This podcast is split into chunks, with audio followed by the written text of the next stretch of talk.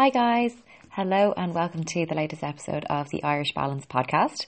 If you are new to the podcast, you are very welcome. And if you are a regular listener, you're also very welcome.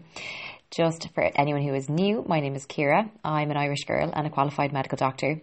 And through my podcast and my blog, theirishbalance.com, and my social media, I talk about public health and the power of prevention in medicine. I'm particularly passionate about how our lifestyles affect our health through the food we eat, the exercise we do, how we manage our stress, um, our sleep, and our social well-being. And I want to show you through my content that we can empower ourselves to live happy, healthy lifestyles that are full of, you've guessed it, balance. So, welcome back to the podcast this week. I am really, really excited for today's episode, and there's a little bit of a backstory to it as well. So, today on my podcast, we're going to be talking about the blue zones. And if you haven't heard of them, don't you worry, you will know all about them when this episode is done. The reason there's a backstory to this episode is that I actually had recorded this as a podcast episode for last week on my old phone. I'm using a temporary one at the moment because my phone was actually stolen when I was at Wellfest at the weekend, which was less than ideal. However, life goes on and I decided that since so many of you had asked for this to be a podcast episode, I would re record it. So I've managed to secure myself a replacement SIM for my temporary phone and get myself my Podbean app back again, which means that I can record episodes. So happily for you, we're going to do the Blue Zones. So to everyone who requested that, please appreciate the effort that went into getting this episode out there. Um, the reason I want to talk about the blue zones is because I think we can learn a huge amount from them about the role of a healthy lifestyle and not just the food and exercise elements of it that we see promoted on social media so much. It's much more than that, and I think we do need to remember that. And I also think we can learn from them because of how influential the environment of the populations of the blue zones is in terms of promoting a healthy lifestyle.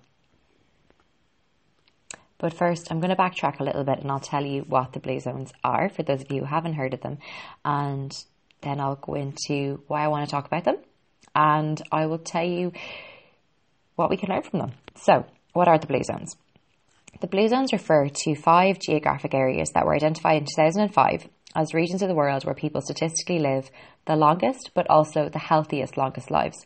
And that year, the Blue Zones themselves were the National Geographic cover story, The Secrets of a Long Life, by a guy called Dan Buettner. Dan is the founder of the Blue Zones organization and has actually written several books on this topic. He has a lot of titles. He is a producer, an explorer, an author, and led uh, several research expeditions to look into the Blue Zones and their lifestyle uh, habits. Their identification arose through a joint collaboration between National Geographic and the National Institute for Aging in the USA.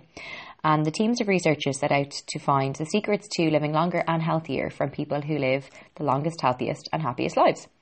And they used a blue pen to mark places on a map that had an exceptional number of people who lived to be over 100, and hence the name the Blue Zones. So it could have been the green, the red, the yellow zones, but I think Blue Zones is pretty catchy. And they thought, okay, we've got all these populations who've lived really, really long and really long and healthy lives.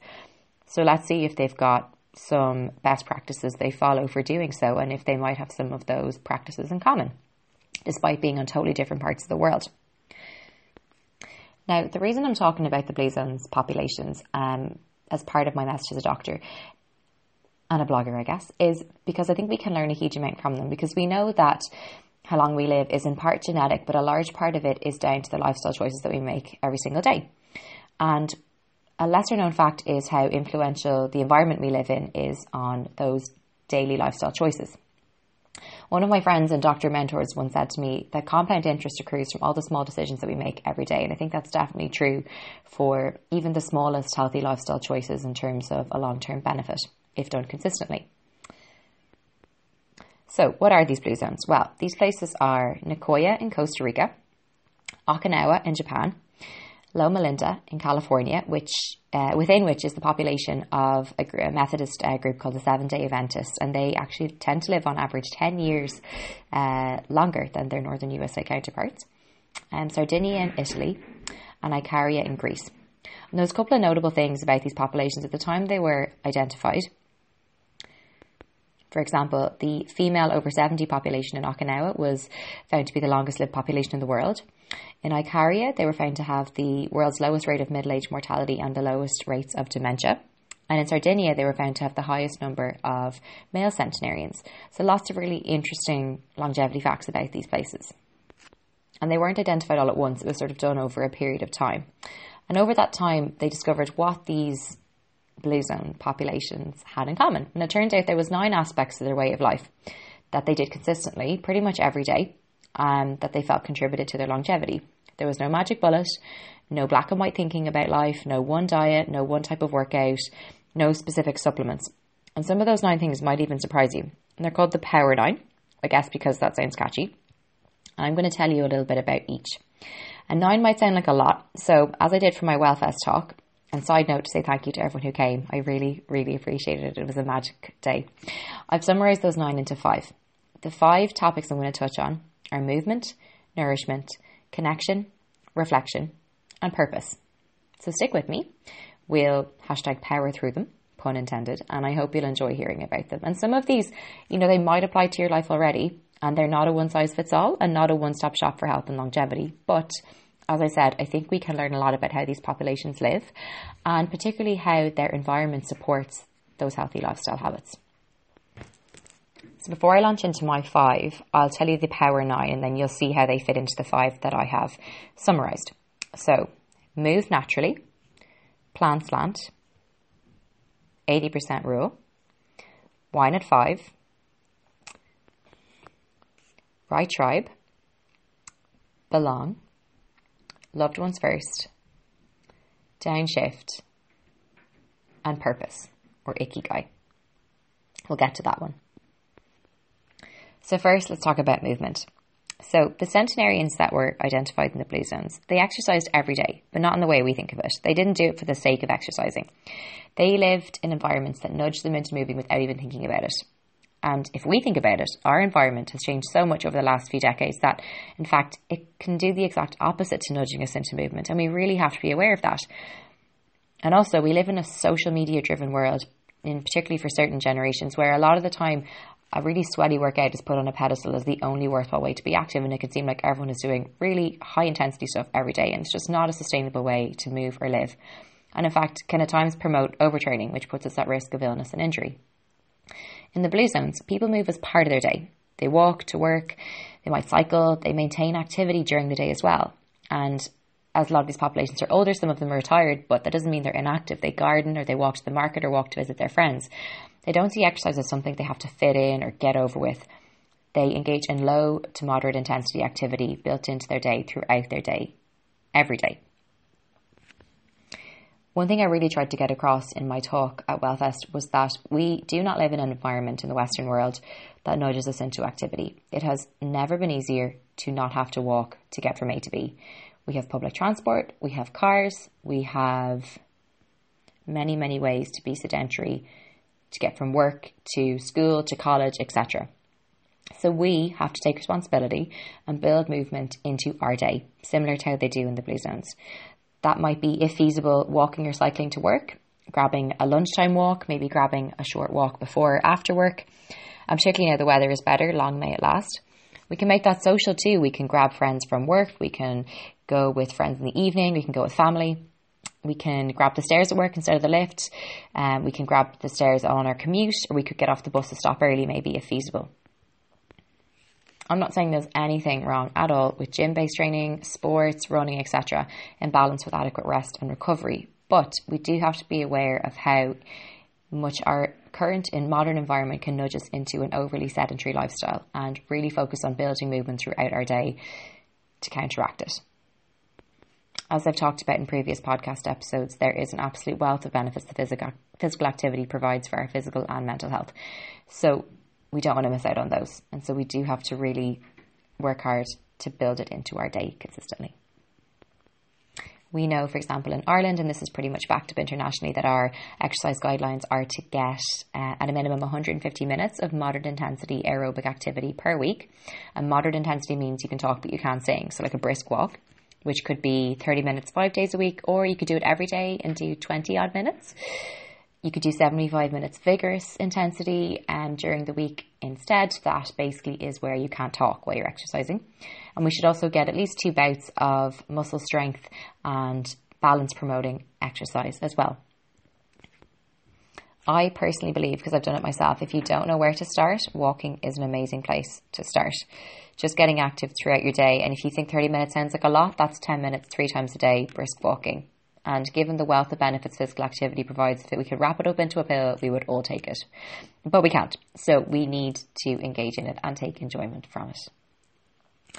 Number two is nourishment. And I've put three Power Nine ways of Blue Zone life under this nourishment umbrella. Number one, in the Blue Zones, the individuals had uh, patterns of consumption of a mostly plant based diet with a little bit of meat and fish. And actually, four out of the five Blue Zones mostly consume pork as their meat historically, um, but infrequently, only a handful of times per month. Now, there's been a lot of talk about plant based diets recently in terms of potential benefits to environmental and human health, and I'm not going to dispute which foods carry the greatest carbon footprint. I have a whole podcast on sustainable eating, so you can definitely go back and have a listen to that.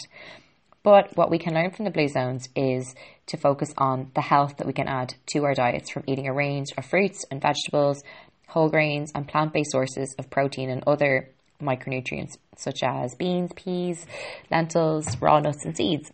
And that's what I want us to focus on, and that's what I try to focus on myself, not what we should or shouldn't remove. And actually, the base of the Irish food pyramid is fruits and vegetables in the bottom, and then whole grains next. Now, obviously, people's ethical and moral motivations to eat a certain way are outside of that conversation. That's personal choice. But I think that what we can learn from the blue zones is the health benefits they gain from basing their diets on plants particularly dietary fibre, lots of different micronutrients, complex carbohydrates, plant sources of protein, healthy fats. It's a really, really overall balanced diet. And they did consume dairy, they did consume different forms of meat and fish, but um, particularly with meat and fish, they consumed it in very much uh, a moderation uh, context and relatively infrequently.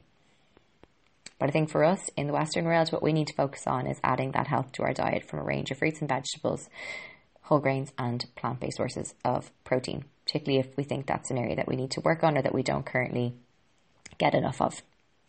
Number two, and actually equally importantly, these populations had this 80% rule where they ate until they were 80% full.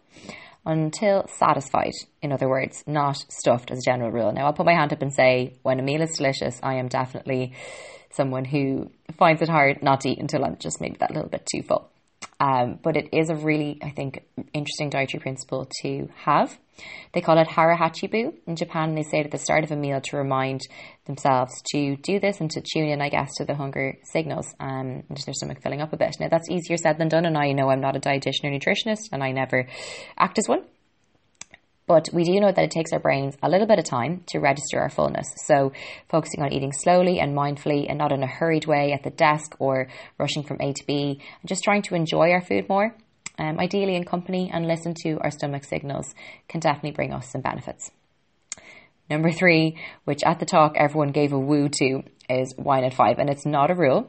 They only called it wine at five because it sounds catchy, I'm certain of it but it refers to the fact that some of the Blue Zones populations did enjoy alcohol, mostly red wine, I think it was sake in Okinawa, in small amounts, somewhat frequently, but usually as part of a meal, not in a binge style um, pattern of consumption or as any sort of coping mechanism in life.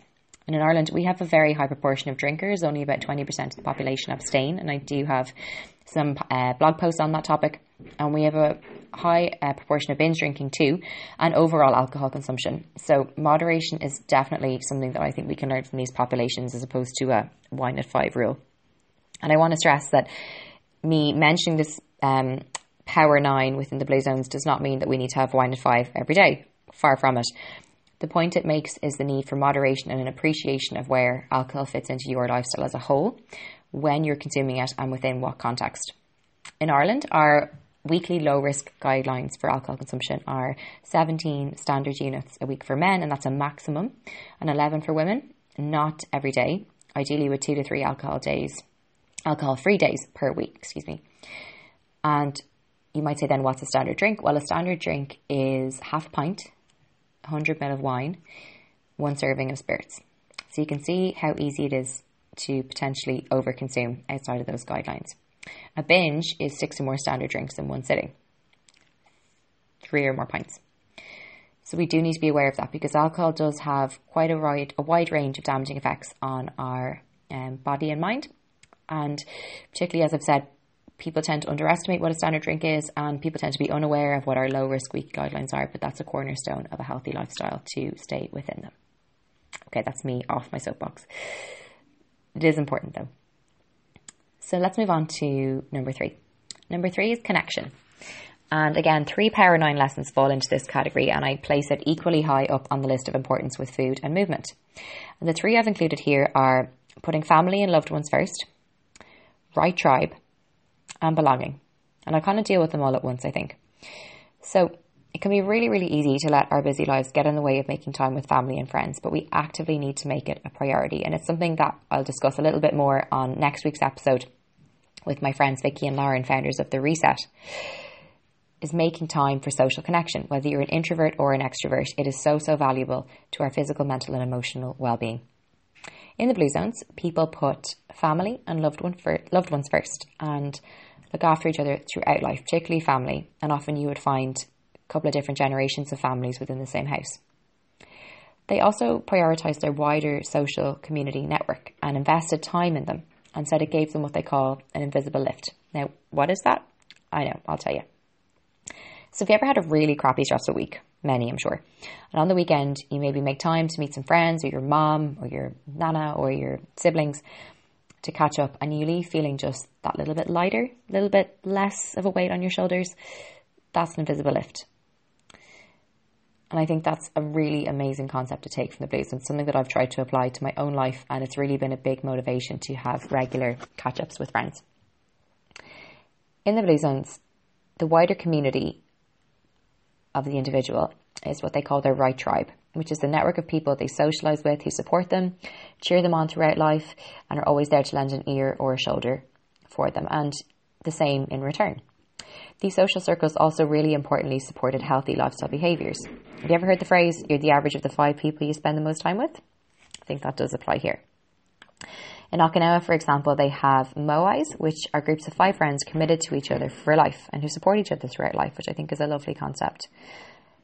And finally, belonging refers to the fact that um, the majority of the Blue Zones populations belong to faith based communities, um, regardless of denomination. Now, religion is a very personal choice, and I'm not going to really expand further onto that because it is such a personal choice. But I think that we do think there's something we can, I do think there's something we can take from just maybe having a belief in the greater good. And that was the personal lesson I took from it. For example, I do believe everything happens for a reason. And sometimes it's nice to fall back on that when things aren't going my way and I just have to trust the process. Okay, second last one reflection. So this was actually discussed quite a bit between my Wellfest talk and the panel chat we did on community, social media and mental health on the second Wellfest day. And I think it's very important. Um, in the blue zones, uh, the researchers referred to it as a downshift, and I like to think of it as reflection or maybe a little bit of stress management. We live in a world that's pretty much on 24 7, 365 days a year. And whether we like it or not, that brings potential stress in bucket loads every single day, in work and at home too. Now, technology allows us to do loads of amazing things like Skype family thousands of miles away, see their faces when we can't see them in real life, find our way if we get lost, find our phones if they get lost, which, you know, obviously didn't work too well for me. But, and, you know, hilariously, even now we have these apps that can block apps which distract us. So our problem is now trying to create the solution to the problem. It is bizarre and it kind of fascinates me. And positives aside, as I've alluded to, we have to be aware of the potential for stress as a result of this constant stimulation and switching on from technology because we can't necessarily control every stressor, but we can control how we react to a stressor, whether, whether that's an event or a situation or an interaction with a person, etc. So when we control how we react, we control what we experience when faced with stress which is very, very important. And I think one of the most powerful things about the blue zones is that they do, in their own way, prioritize stress management and experience relatively little stress in their day to day lives as a result, which is partly to do with their environment, partly to do with their mindset. But either way, it's important. they do different things to manage their stress. Some of the populations prayed. For example, the Seven Day Event Adventists prayed. Um, the Okinawans took moments of gratitude every day. I think in Sardinia or Icaria, they napped in the afternoon, which I think is a fantastic idea. And as I said at my Wellfest talk, anyone who wants to just have a nap mid listen, that's totally fine with me. But the key thing is the strategies that these populations have, they do them consistently every single day. And that's what we have to do as well. Find the strategies that work for us and stick to them, and more frequently than every single day if we need to.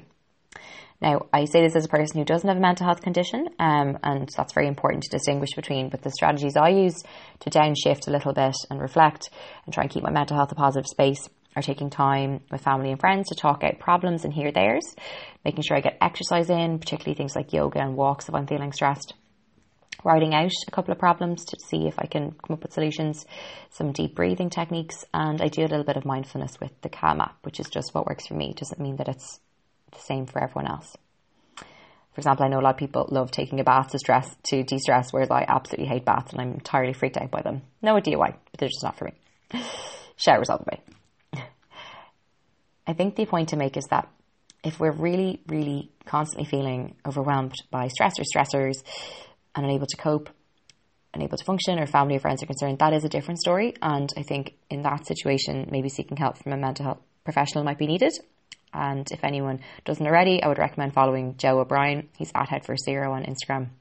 He shares a lot about mental health content, a lot of mental health content, and he's been on the podcast as well. I think it's really worth following. Um, so that's you know an important context and disclaimer to put out there. Um, but from a Blue Zones perspective, I think taking the concept of downshift and reflection to mean for you, maybe moving your life out of fifth gear at 100 miles an hour in a really busy day down to first gear, maybe stopping and slowing down completely. Just even for 10 minutes a day, just to check in, see how you're doing, reflect. And it might just help you find maybe the solution to an issue that you've been thinking about and just make you feel a little bit better. Now, final one, which is my favourite purpose. So, in the Blue Zones in Okinawa, this is called Ikigai, which loosely translated is why you wake up in the morning or why you jump out of bed in the morning. And in Costa Rica, they call it a plan de vida. And it's a principle that I've applied to my life ever since I heard about the Blue Zones. And it's made the most difference to me personally and in my career, I think. Your purpose or your sense of purpose will be different for everyone. For me and my work as a doctor, it's sort of come as a result of me finding the specialty of public health, which I'm quite passionate about, and that a preventative approach through building my blog and my social media as well. And in my personal life, it's taken me quite a while to really nail down what it is from what maybe society tells us it should be. And for me, I think things that fulfill me are things like spending time with family and friends, simple movement, eating nourishing food, writing. I also find very, very um, not cathartic is probably the wrong word, but it fulfills me. It's probably the easiest way to, to say it. But whatever yours is, whether it's family, your kids, your other half, maybe your pet, the work you do, your hobbies, or a mix of all of the above, make time to sit down and figure out what it is. For example, in the Blue Zones book, they recommend writing out a little mission statement of things that you're passionate about. And for me, I think the best advice I could give on this is sitting down and writing out a list of what you enjoy doing, which would probably be easier to do than writing down what you're good at, but that is what you also should do write down what you love to do and what you're good at. Do both of those things, and if you can combine them, that's the golden ticket. And I'm not saying those things fulfill you will make you jump out of bed every day, but nine tenths out of ten they do. I think it's really important that we should all be able to identify those things in our lives because we all deserve to have that feeling of wanting to start every day fresh and excited and looking forward to maybe making a bit of a difference in the world. So, that is the Blue Zones. Thank you all so much for listening. I really, really hope you enjoyed this episode. I really wanted to just re record it so that I could absolutely bring it to the podcast. And I am looking forward to hear what you think of it. If you do have any feedback on it, just pop a message on the podcast, send me a message on Instagram, or you can drop me an email or tweet me. Um, I'm usually mostly on Instagram from a social media point of view at the Irish Balance, all lowercase. And obviously, you know where the podcast is. And as always, the blog is theirishbalance.com. So thank you so much for listening. And to everyone who came to my Wellfest talk, I want to say thank you again. I know there's a lot of podcast listeners that came and to our panel on Sunday. I am delighted to be a kind snacks ambassador and I was delighted to be given a platform to do a talk for the first time at Wellfest. It was a very special experience, um, particularly as I've been an attendee for a couple of years now. And it really um, just made me very grateful. So thank you. Thank you for listening today. And I will talk to you guys next week. Bye.